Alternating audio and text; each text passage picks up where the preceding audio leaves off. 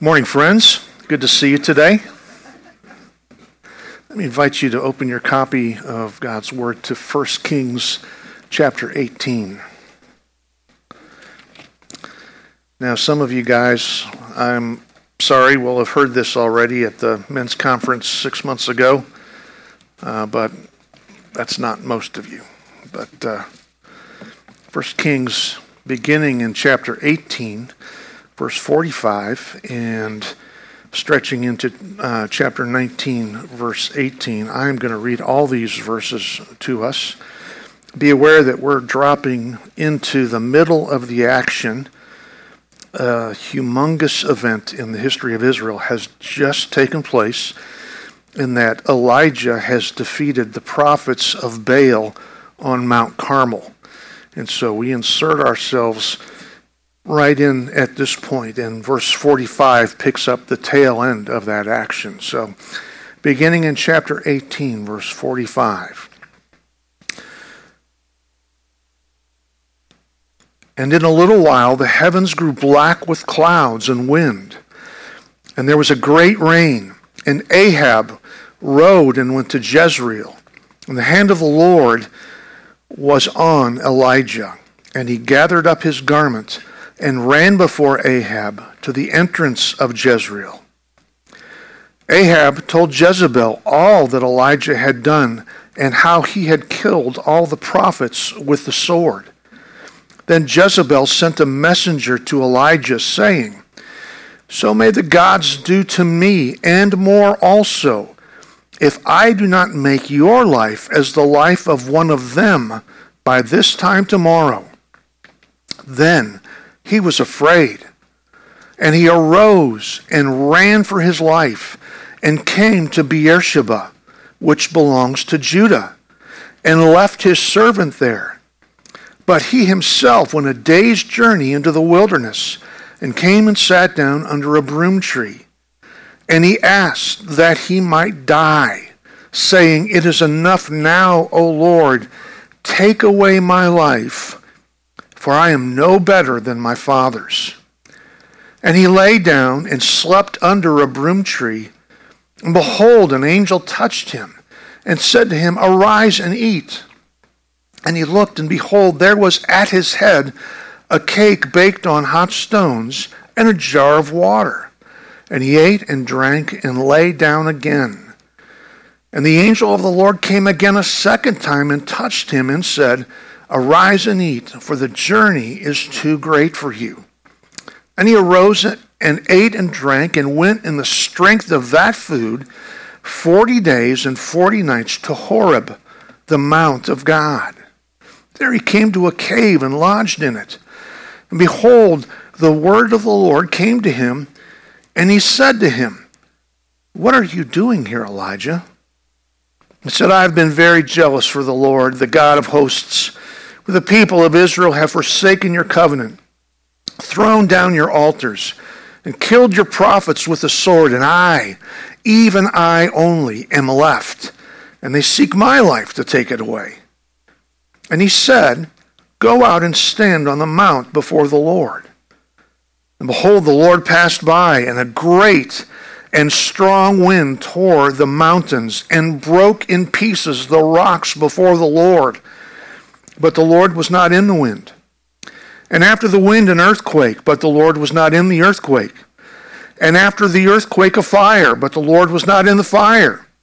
And after the fire, the sound of a low whisper.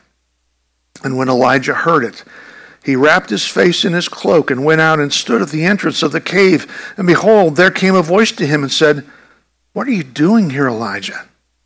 He said, I have been very jealous for the Lord, the God of hosts, for the people of Israel have forsaken your covenant, thrown down your altars, and killed your prophets with the sword. And I, even I only am left, and they seek to seek my life to take it away. And the Lord said to him, Go, return on your way to the wilderness of Damascus. And when you arrive, you shall anoint Hazael to be king over Syria. And Jehu, the son of Nimshi, you shall anoint to be king over Israel. And Elisha, the son of Shaphat of Abel Meholah, you shall anoint to be prophet in your place. And the one who escapes from the sword of Hazael shall Jehu put to death. And the one who escapes from the sword of Jehu shall Elisha put to death. Yet I will leave 7,000 in Israel, all the knees that have not bowed to Baal, and every mouth that has not kissed him. The word of God, his inerrant and authoritative word. Let's pray for help now as we look into these verses. We do ask, Heavenly Father, that you would give us grace grace to hear, grace to see your truth. Quicken us with your Spirit, Lord, uh, that He would open our eyes and give us understanding.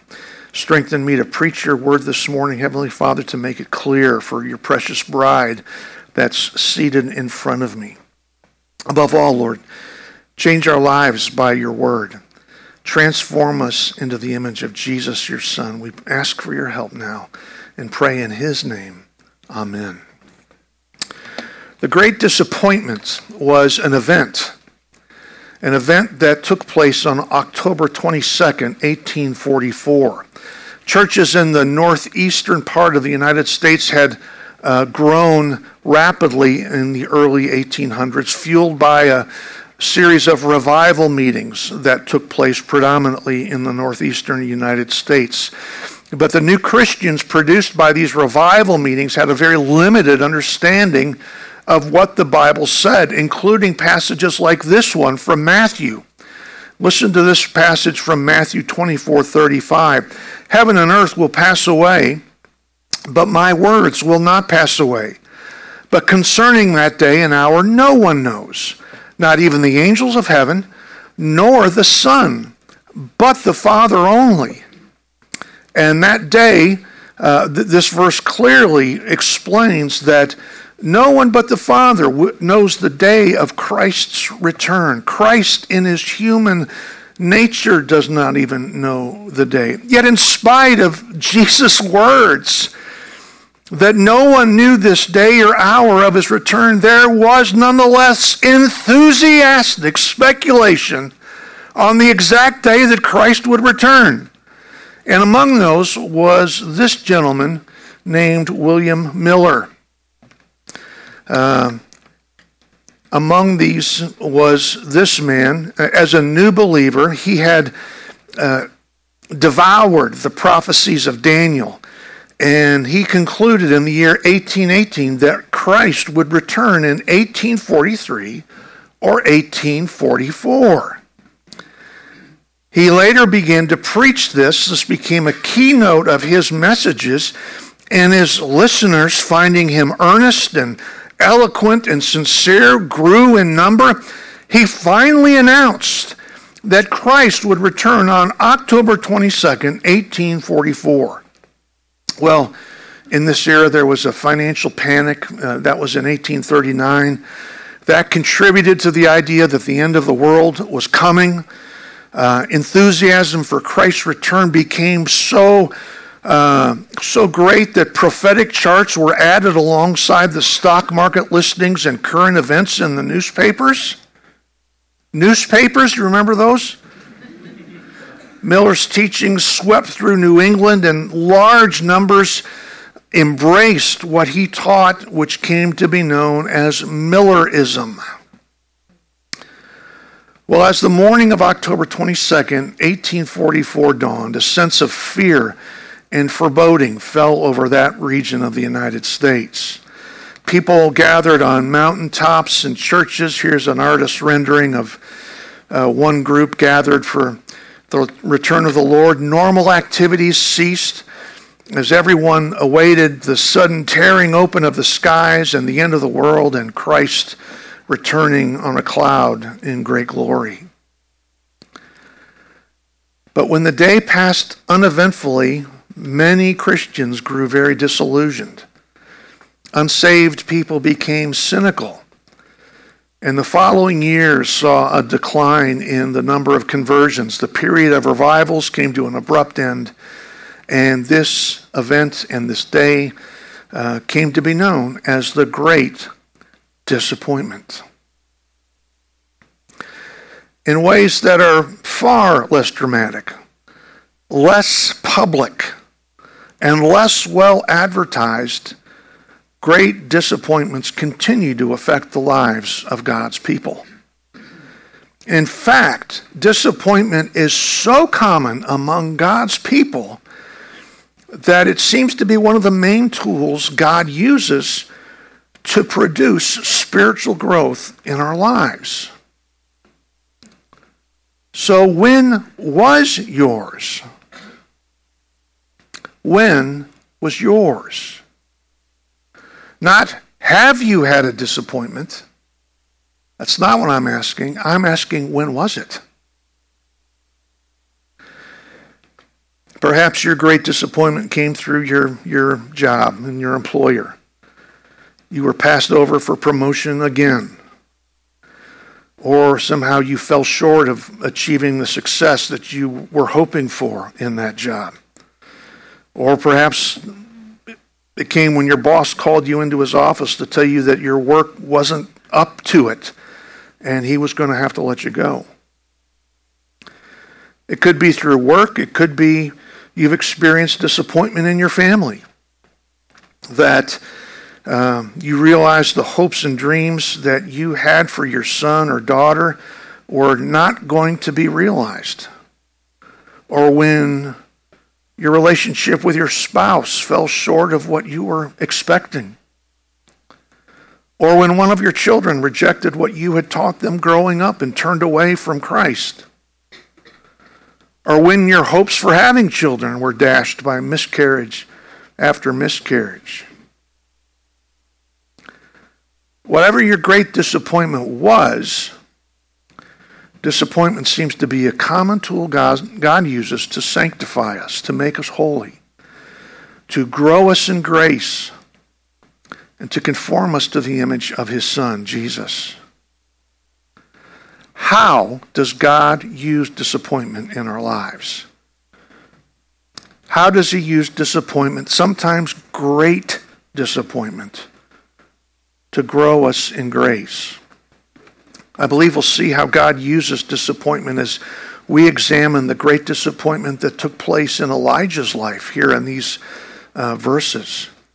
Following his great victory on Mount Carmel in chapter 18 comes his great disappointment in chapter 19.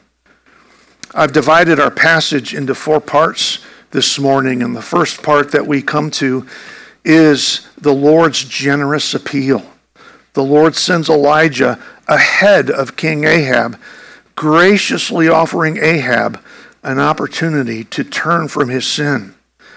And we find this generous appeal in the last two verses of chapter 18. Let me read that again. And in a little while, the heavens grew black with clouds and wind. And there was a great rain, and Ahab rode and went to Jezreel.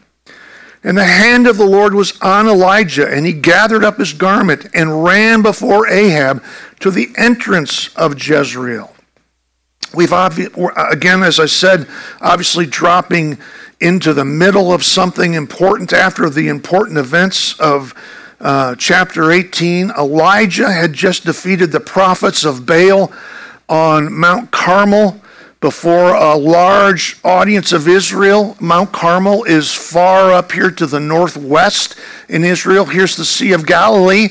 In Mark's gospel, we've been up in the northwest corner of the Sea of Galilee, and uh, but here in relation to the Sea of Galilee is Mount Carmel, where 400 prophets of Baal were defeated in an astounding display of, the God, of God's supremacy. He humiliated the prophets of Baal. If you're not familiar with this story, you must read it this afternoon. Tell it to your children. It is a great event. Oh man, one of my favorites. Uh, and all this demonstrated that the Lord was the one true God. In fact, look at verse 36 with me. At the time of the offering of the oblation, Elijah the prophet came near and said, O Lord God of Abraham, Isaac, and Israel, let it be known this day that you are God in Israel, and that I am your servant, and that I have done all these things at your word. Answer me, O Lord, answer me, that this people may know that you, O Lord, are God, and that you have turned their hearts back. Then the fire of the Lord fell and consumed the burnt offering, and the wood, and the stones, and the dust, and licked up the water that was in the trench. And when all the people saw it, they fell on their faces and said, The Lord, He is God. The Lord, He is God. This is uh, how Elijah defeats the prophets of Baal. And, and, then, in a further display of God's great might, uh, Elijah prays for the Lord to end the drought that had come upon Israel. And it's the Lord who sends heavy rain and wind, not Baal. Baal the God of thunder and wind and rain? Not Baal. The Lord sent it. And we see King Ahab departing from Mount Carmel before the rain can stop him. And he is on his way to the summer palace here in Jezreel. So he's traveling from here to the southeast. And the Lord enables Elijah to run ahead of Ahab's chariot, leading the way to Jezreel. And this is what we've read about in these last two verses of chapter 18. What, what's the significance of, of these two verses? Why do I point them out in particular? Why does the Lord enable Elijah to run ahead of Ahab? Uh, some have said it's 27 miles. It looks like a greater distance than that to me uh, between Mount Carmel and Jezreel. You know, the Lord is involved here. There's obviously some reason for Elijah's marathon. And this one pastor offers this explanation. He says, I, believe he's correct, by the way. The final image of the prophet racing on foot before the king, here's the prophet, here's the king following, uh, symbolizes the restoration of the proper order in Israel. King follows the prophet. This journey is a symbol of how the Lord wanted the king of Israel to rule his kingdom. He wanted the person in power to follow the instruction provided through the prophet, in this case, Elijah. The Lord wanted the, the word of the prophet to lead the way before the king, to show the king which way to go. The Lord didn't want the king operating in his own autocratic way, but he wanted him to submit to the direction that God gave him. And we see King Hezekiah do this in, in the book of Isaiah. Uh, Assyria threatens Judah's very existence. Uh, they are knocking at the gates. And Hezekiah sent to Isaiah the prophet to, to, to obtain guidance from the Lord. Here in this scene, as it unfolds before King Ahab, the Lord is revealing to him the way things should be in Israel. Turn from your idols, submit to my word, and follow my prophet. It's, it's God's very generous appeal to King Ahab to turn from his idolatry uh, and submit to his word, letting his prophet Elijah lead the way. So, first, we find this very generous appeal from the Lord to King Ahab, an opportunity to repent, to get things in the proper sequence. Put yourself behind my word, behind my prophet. Well, we go on, and the second part of our passage we come to is Elijah's profound disappointment. He hears Jezebel's vow in this part and runs for his life bitterly disappointed that he was not able to eliminate Baal worship in Israel. Look at cha- uh, verse 1 in chapter 19. Ahab told Jezebel, A King Ahab now has made it back to the summer palace. Ahab told Jezebel all that Elijah had done and how he had killed all the prophets with the sword. Then Jezebel sent a messenger to Elijah, saying, So may the gods do to me, and more also, if I do not make your life as the life of one of them by this time tomorrow. Then he was afraid, and he arose and ran for his life and came to Beersheba, which belongs to Judah, and left his servant there. But he himself went a day's journey into the wilderness and came and sat down under a broom tree And he asked that he might die, saying, It is enough now, O Lord, take away my life, for I'm no better than my fathers. I want to point out three things here about Elijah's disappointment.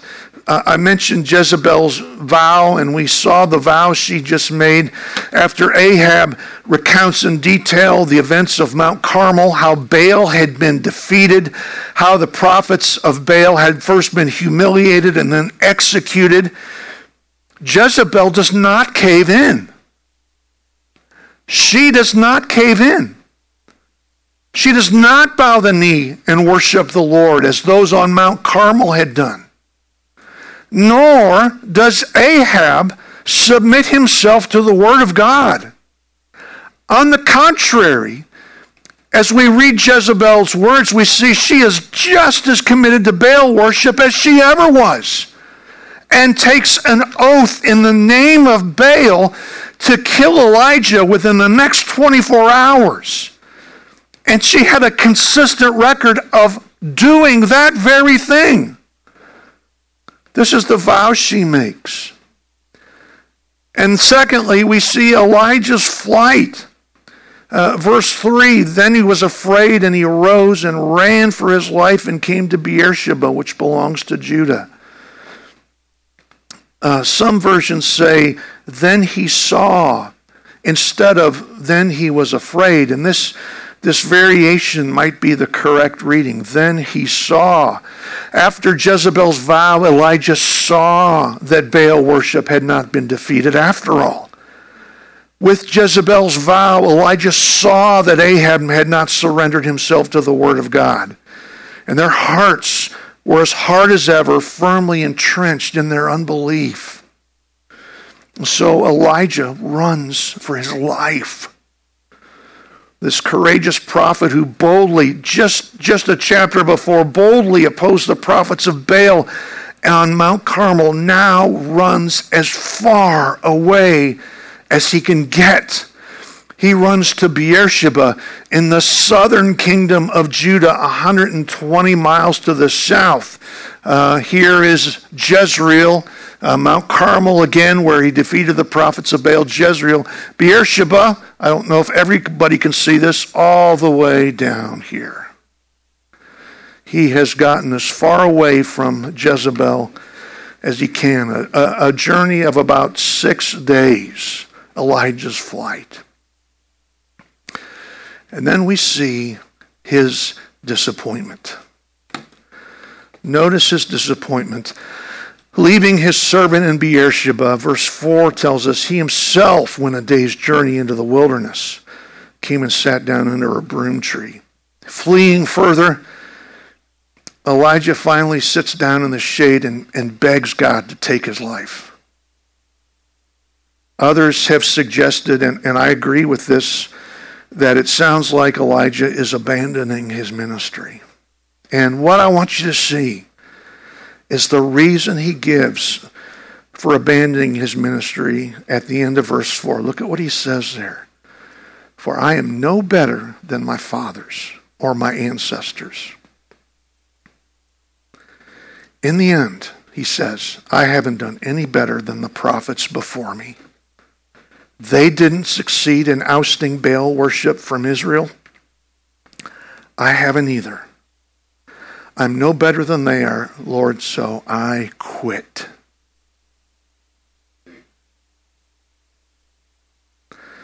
What I hope you see in Elijah here is the same kind of ambition that many of us have had.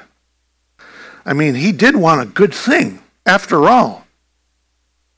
Uh, he wanted the one true God to be honored as God. And he wanted the worship of false gods to end. He wanted to see it completely removed from Israel, not only from its leaders, uh, King Ahab and Queen Jezebel, he wanted idolatry removed from, from the common people as well. These were good things. Many of the things you and I desire are good things godly children, jobs that provide, healthy children But this good goal this hope that Elijah had. We might even use the word dream. This hope went unmet, and this dream went unrealized, and Elijah experienced profound disappointment. And so do you and I. Why does God allow this bitter disappointment in Elijah's life? Why does God allow you and me to experience disappointment in our circumstances? Of course, he could have multiple purposes and, and, likely does for allowing us to become disappointed. Some purposes of which we will never be aware of until eternity. But I think you and I can be certain of two purposes God's, God has in allowing us to experience disappointment. And we'll see these in the final two parts of our passage. In the third part of our passage, moving on from his disappointment, uh, we come next to the Lord's gracious provision.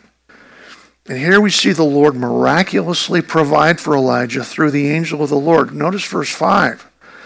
And he lay down and slept under a broom tree, and behold, an angel touched him and said to him, Arise and eat. And he looked, and behold, there was at his head a cake baked on hot stones and a jar of water. And he ate and drank and lay down again. And the angel of the Lord came again a second time and touched him and said, Arise and eat, for the journey is too great for you.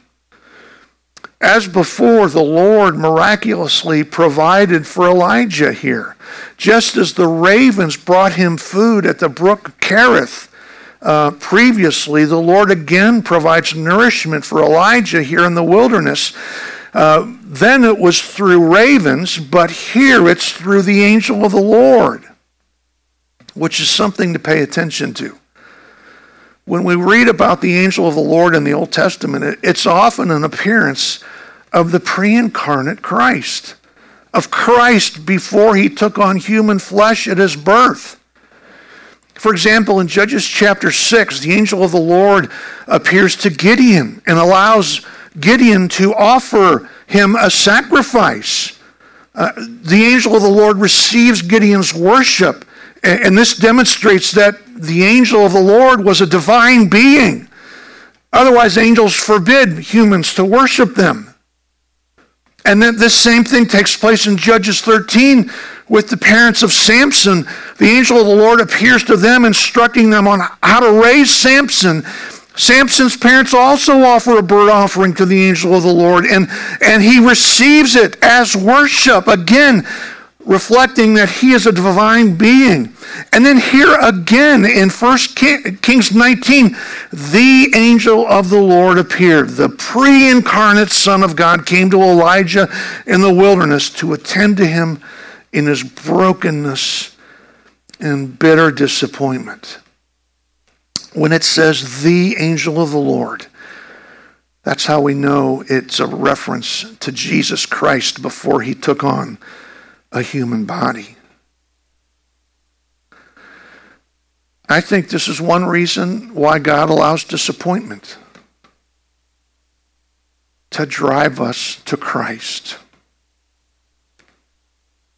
to drive us to depend completely on Christ. I just love the way the scene unfolds. There was a cake baked on hot stones and a jar of water, and he ate and drank and lay down again.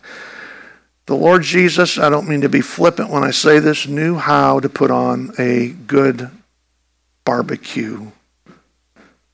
He did the same thing on the beach with the apostles. Do you remember that? They came ashore and there was some fish baked on the fire. And the intimacy that image conveys is astounding.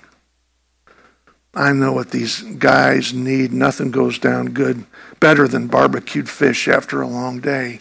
Nothing goes better after a marathon like he's run than, than some carbs, whatever, a cake baked on hot stones and a jar of water. And Eli- uh, uh, Christ comes to Elijah in his disappointment. And he also comes to us in our disappointment. As good as our hopes and dreams and goals are, sometimes they take on a life of their own and, and they start to occupy the place that Christ should occupy. And so, Pastor Erwin Lutzer, uh, former pastor of Moody Memorial Church, uh, wrote these words Have you ever thought that our disappointments are God's way of reminding us that there are idols in our lives that must be dealt with?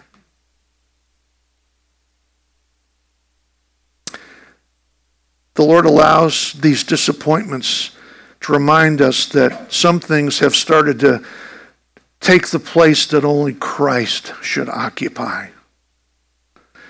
To restore Jesus to the throne of our lives, the epicenter of our lives. By the way, did you know that's where he's supposed to be? That Christ Jesus means to be your everything. Do you hear that? That's what it means to say Jesus is Lord. Jesus is the King. That's what it means to follow him, to make him the king and the ruler of your life. He's meant to occupy that central position. So often, even with good things, uh, good things tend to nudge Christ off the throne. But God's word tells us, Paul wrote in Colossians 1:17, that in everything he might be preeminent, that he might take first place. Nothing should usurp the spot that Christ has and how often things, good things, do. I like the way Charles Spurgeon said it. You've seen this quote on Facebook a million times, perhaps. He said, I've learned to kiss the wave that strikes me against the rock of ages. I've learned to kiss the wave that strikes me against the rock of ages. I've learned to welcome those disappointments that drive me to Christ. So, in this third part, we see the Lord come to Elijah, the pre incarnate Christ, and provide uh, for his needs. Uh, he miraculously provides uh, for Elijah in his disappointment. And in our lives, the Lord often allows disappointment to drive us to the rock of ages, Christ our Lord. Finally, in the fourth part of our passage, we see the Lord's mysterious ways. After Elijah complains that Baal worship has not been defeated, the Lord reveals that his ways are sometimes mysterious, but that he still controls events. I want to mention four things about his mysterious ways. Again, we see disappointment. Um, the first uh, uh, thing we see is disappointment at Horeb uh, Mount Horeb, Elijah bitterly complains to the Lord. Uh, notice verse 8. And he arose and ate and drank and went in the strength of that food 40 days and 40 nights to Horeb, the mount of God. We find Elijah traveling another 250 miles to the south, a journey of about 14 days through rough, uh, very rough terrain, most of it. Okay, here, is where we were at at Beersheba. Uh, in the last uh, setting, he was a little. He left his servant there and went a little ways into the into the wilderness. But now he is. I'm not sure if you can see this. He is down here at Mount Sinai, uh, also known as Mount Horeb. This is where Moses received the Ten Commandments it says here that he arrives at Mount Horeb and to a cave. More literally, it says the cave. The cave. Some believe this is the very cave where the Lord hid Moses as he passed before him. And It's here at the cave that the Lord questions him. What are you doing here, Elijah? Which he replies, I've served you exclusively and, enthusiastically, but Baal worship has not been eliminated. There's no reason for me to go on. He states his disappointment. But then the next thing we see here is uh, the is different ways. The Lord reveals to Elijah that he, he deals with people in different ways. His ways cannot always be detected. Verse 11. And he said, Go out and stand on the mount before the Lord. And behold, the Lord passed by. And a great and strong wind tore the mountains and broke in pieces the rocks before the Lord, but the Lord was not in the wind. And then after the wind, an earthquake, but the Lord was not in the earthquake. And after the earthquake, a fire, but the Lord was not in the fire. And after the fire, the sound of a low whisper, or as the ESV footnote says, a thin silence. The wind and the fire and the earthquake remind us how the Lord revealed himself to Israel on this very spot in the book of Exodus. That is how the Lord revealed himself on Mount Sinai. But on this occasion, with Elijah, the Lord doesn't appear in the wind and the fire and the earthquake. This time, the Lord answers Elijah in a, in a very unexpected way through the sound of, of a low whisper, a thin sound, a subdued sound, a thin silence. The Lord seems to be challenging uh, Elijah's interpretation of events and addressing his disappointment. The Lord seems to be telling Elijah, that he doesn't always work in ways that are visible and dramatic. And sometimes he works in ways that even his servants can't detect. He works through a thin silence. He works in ways that often we don't expect. But regardless of how he works, he is still at work. And so he reveals to Elijah these different ways then we see, thirdly, disappointments. Again, this time seems to be a little more firm because he states it word for word. He has rehearsed this. And he has this belief in his head that this is how it is. It's really unbelief. And he bitterly complains again. Verse 13 says, and when Elijah heard it, he wrapped his face in his cloak and went out and stood at the entrance of the cave. And behold, there came a voice to him and said, What are you doing here, Elijah? He said, I've been very jealous for the Lord, the God of hosts. For the people of Israel have forsaken your covenant, thrown down your altars, and killed your prophets with the sword. And I, even I only, am left, and they seek my life to take it away. For the second time, he expresses his bitter disappointment that he failed to purge Baal worship from Israel. But the way he repeats it, it has become his mantra. I mean, he's had all this time to think about it, traveling down to, to Mount Horeb, Mount Sinai. And he rehearses his disappointment again. And to this, the Lord replies, fourthly, with direction. He gives Elijah direction, revealing to him that he still controls events in Israel. He is still sovereign. Look at verse 15. And the Lord said to him, Go return on your way to the wilderness of Damascus. And when you arrive, you shall anoint Hazael to be the king over Syria.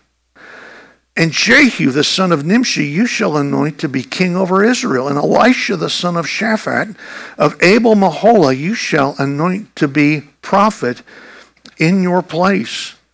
And the one who escapes from the sword of Hazael shall Jehu put to death.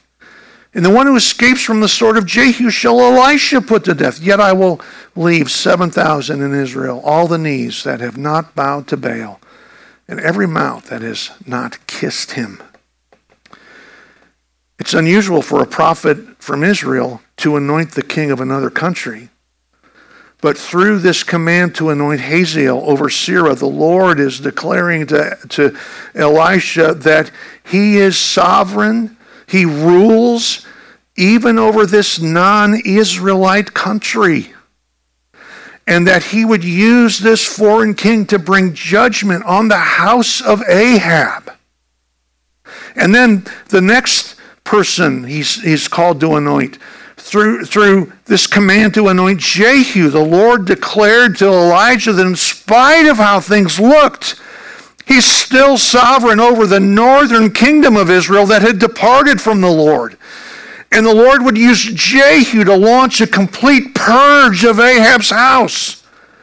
And then this command to anoint Elisha, the Lord is declaring to Elijah his, his sovereignty, his rulership over all things. He would use Elisha to complete the purge of Baal worship that Elijah had begun. The Lord gives him this direction, revealing that he still controls events. It's not thunder and lightning, Elijah. It's not earthquake and storm. It's more behind the scenes. I'm doing all these things behind the scenes, but I am doing it. So finally, we see, fourthly, the Lord's mysterious ways. After Elijah complains that Baal worship hasn't been defeated, he reveals to Elijah that his ways are mysterious and that he still controls events in Israel. This is the second reason I think God allows disappointment in our lives to show us that he works in ways that we don't expect. Isn't our cry when we experience disappointment, God, why aren't you working? Well, He is working. We just can't detect it. You just can't see it. If you want to see the ultimate example of this, read the book of Esther, where God is behind the scenes the whole time. His name is not mentioned once in the book of Esther. And as he is at work in Esther, he is at work in ways that we don't expect and in ways that we can't detect. But He is working. So then, how does God use disappointment in our lives? How does He use not just disappointment, sometimes great disappointment to sanctify us, to grow us in grace, to conform us to the image of Son? Uh, of his son. We've seen how he uses disappointment as we examine Elijah's great disappointment. There are four parts. First, we saw the Lord's generous appeal to King Ahab to get things in the right order. Then we saw Elijah's profound disappointment at uh, Jezebel's threat we saw the Lord's gracious provision, thirdly. And in this particular part, we saw how the Lord uses disappointment to throw us upon the rock of Christ. And then lastly, uh, we saw the Lord's mysterious ways. And here we saw the Lord uses disappointment to show us that he works in ways we don't expect. So, a woman named Edith Lillian Young was trying to describe this, and she wrote this uh, piece uh, called Disappointment His Appointment. And it was just too long to put on slides, and I didn't feel like doing all that. Uh, forgive me. So uh, this is very good. It's been made into a song at least once. Again, Edith Lillian Young is the author, and it's called Disappointment, His Appointment. Disappointment, His Appointment. Change one letter, then I see that the thwarting of my purpose is God's better choice for me. His appointment must be blessing, though it may come in disguise. For the, for the end from the beginning, open to his wisdom lies. Disappointment, his appointment. Whose? The Lord, who loves me best understands and knows me fully, who my faith and love would test. For like loving earthly parent, he rejoices when he knows that his child accepts unquestioned all that from his wisdom flows. Disappointment, his appointment. No good thing will he withhold. From denials oft we gather treasures of his love untold. Well he knows each broken purpose leads to fuller, deeper trust, and the end of all his dealings proves our God is wise and just. Disappointment, his appointment. Lord, I take it then as such. Like the clay in hands of potter, yielding wholly to thy touch. All my life's plan in thy molding, not one single choice be mine. Let me answer unrepining, Father, not my will, but thine. Our disappointments are, in fact, his appointments. Let me pray as we conclude.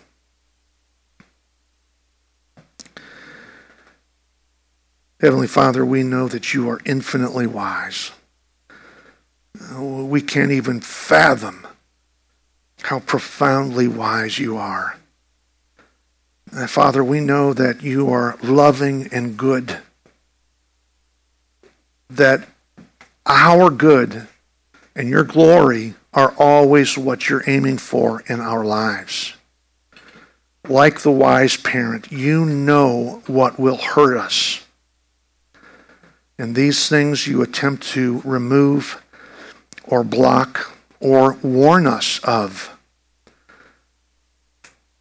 Father, we don't understand how you work. Of course, uh, this is obvious. We're not God. Only you, only you are God. We're grateful for Jesus, whom you've given to us to pay for our sin on the cross but who also draws near to us in our disappointment. Help us, Father, to kiss the wave that throws us against the rock of Christ. Do this in us by your good Spirit. Jesus, we ask in your name. Amen.